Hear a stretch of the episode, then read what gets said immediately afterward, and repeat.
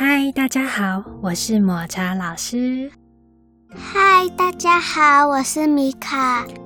米卡，我们今天也是要来讲科学家的故事，而且今天要回到两千五百年前的古代希腊哦。要讲谁的故事呢？亚里斯多德。亚里斯多德他是多久以前的人呢？你有看过希腊神话故事吗？有。你有注意到在希腊神话故事里面，他们的穿着是什么样子的？就是啊，他们都会用一件白色的袍子把自己身体罩住。那为什么啊？因为那个时代他们没有工厂可以做衣服啊，所以他们的衣服都比较简单一些。他们就会用一块白色的麻布。把自己的身体罩住，可能会露出单边的肩膀啊，或是用绳子把自己的腰系起来，有不同的穿着方式。亚里斯多德他是在西元前三百八十四年出生的。你知道什么是西元前吗？今年是西元几年？二零二一年呢？代表啊，从开始记录日期的第一年到现在，已经过了几年了？二零二一年，没错，那是从什么时候开始记录日期？以前不同的国家有不同的记录方式，所以后来大家统一，就把耶稣出生的那一年定为第一年。不然每个国家都有自己的时间日历，这样是不是很难沟通？那西元前呢，就是在谁出生之前？耶稣。没错，所以亚里士多德他是比耶稣还要早出生三百八十四年的人，就是在古代希腊的时候。那其实现在啊，也有希腊这个国家哦。现在跟古代的希腊有差吗？有啊，因为在现代跟古代之间过了两千多年的时间。在那里的土地啊，经历了不少战争和不一样的统治者，所以我们就会用现代跟古代去把它做一个区别哦。在现代的希腊，还可以看得到很多古代希腊留下来的遗迹哦。亚里斯多德他的爸爸是古代希腊马其顿王国的御医。什么是马其顿？什么啊？那个时候的希腊有很多的城邦。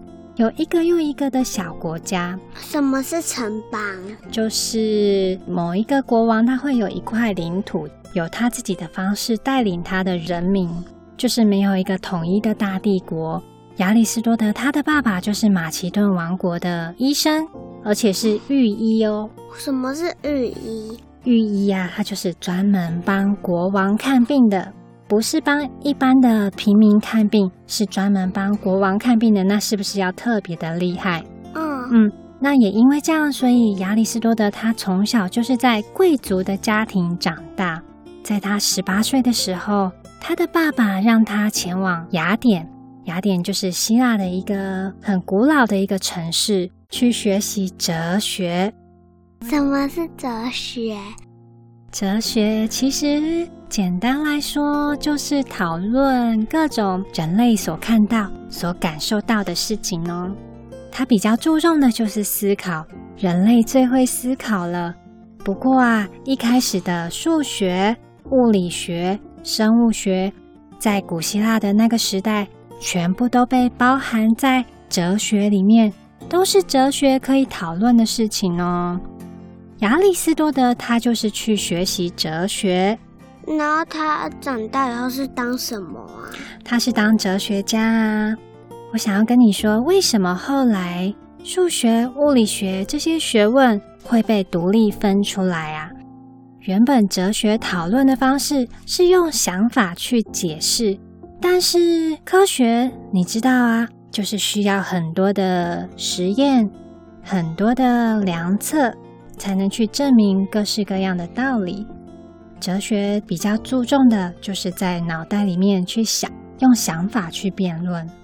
说到了哲学，在古希腊有三个最有名的哲学家，分别是苏格拉底、柏拉图，还有亚里斯多德。那苏格拉底他就是柏拉图的老师，柏拉图就是亚里斯多德的老师。这样你懂他们之间的关系吗？那我补充一下，苏格拉底在一开始啊，他就是发展哲学的人，他的活动和学说都是他的学生柏拉图记下来。那苏格拉底他当过石匠跟军人，他常常奔走在雅典的大街小巷，去跟人家对话。那他就是从具体的事情出发，渐渐的引导对方弄懂本来不知道的一些概念。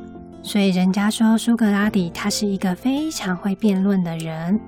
柏拉图他是亚里斯多德的老师嘛，那他出生于也是雅典的贵族，所以他从小就受到了最好的教育，他成为苏格拉底最杰出的学生。柏拉图他在雅典里面开设了学园，招收门徒，研究学问。亚里斯多德他十八岁的时候就是到雅典。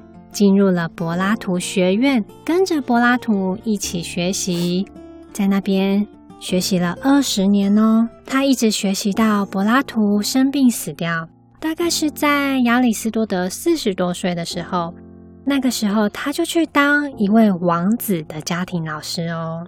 这一位王子非常的有名，他的名字叫做亚历山大，后来成为了一位很伟大的国王哦。亚历山大他在十三岁的时候就开始跟着亚里斯多德学习，那亚里斯多德也把他所有会的事情都交给这一位王子。亚历山大还不到二十岁的时候就继承了这个马其顿王国，成为了亚历山大大帝。为什么他很厉害呢？因为啊，人家说他是没有打过败仗的将军哦，到处去征服新的领土。因为亚里斯多德是亚历山大的老师，所以他们两个的关系很好。亚历山大就经常在去别的国家打仗的路上，找了很多各种很罕见的植物标本、动物标本。亚里斯多德在研究上得到了很多的帮助哦。而且，身为亚历山大大帝的老师，一定是很骄傲的，对不对？教出来的学生这么棒，当然也有很多人抢着要来当他的学生哦。所以他后来也在雅典建立了自己的学园，在他的学校研究了各种天文、地理、气象、物理、动物学，各式各样的知识，就这样子顺利的被记录下来。那像是刚刚有讲到天文学的部分，他那时候用思考的方式，他那时候就认为天空应该就是实际摸得到的东西。实际摸得到什么？就像天空，就像一个壳这样子，因为那时候科学发展还没有很进步啊，所以他们以为他们可以摸得到天空哦。对对对，那亚里士多德他还有一个特色，就是他在教导学生的时候啊，他很喜欢边散步边讲课。你们上课是不是都坐在教室里？可是亚里士多德他很喜欢一边散步，然后让他的学生跟在他旁边听他讲话。那他的学生呢，就会把他的话都记录下来，把他研究的东西都记录下来。这些各式各样的知识啊，后面的人就说他是希腊的百科全书哦。亚里士多德在哲学、政治学、美学、教育学、生物学、医学，啦，医学。天文学、化学、物理学都有卓越的贡献。考不清楚哪个是哪个了，因为他就研究了各式各样的事情呢，所以人家才说他是希腊的百科全书啊。他的著作就这样子影响了两千年，一直到伽利略的时代才开始被拿出来检验的。为什么是到那么久以后才开始拿来检验？因为那个时代，书要被留下来不是这么容易的事情呢，而且能读书的人也不多，都吃不饱了，怎么会有力气去读书呢？需要时代的演进啊，人们的衣食越来越方便，才能研究更多的学问，对不对？不过啊，虽然他那时候的想法很多都是错误的，有些观点也不太正确。阻碍了很多科学技术的发展，但不过也是因为他错误的思想，让西方的科学工作者刺激他们去探索真正的道理哦。当然，他还有更多的思想，很值得后面的人去研究。我们必须说啊，如果没有一开始这些哲学家来提出对世界的问题，后面的人类也许要费更多的力气，才能去发展更进步的文明哦。那米卡，我们今天就讲到这里。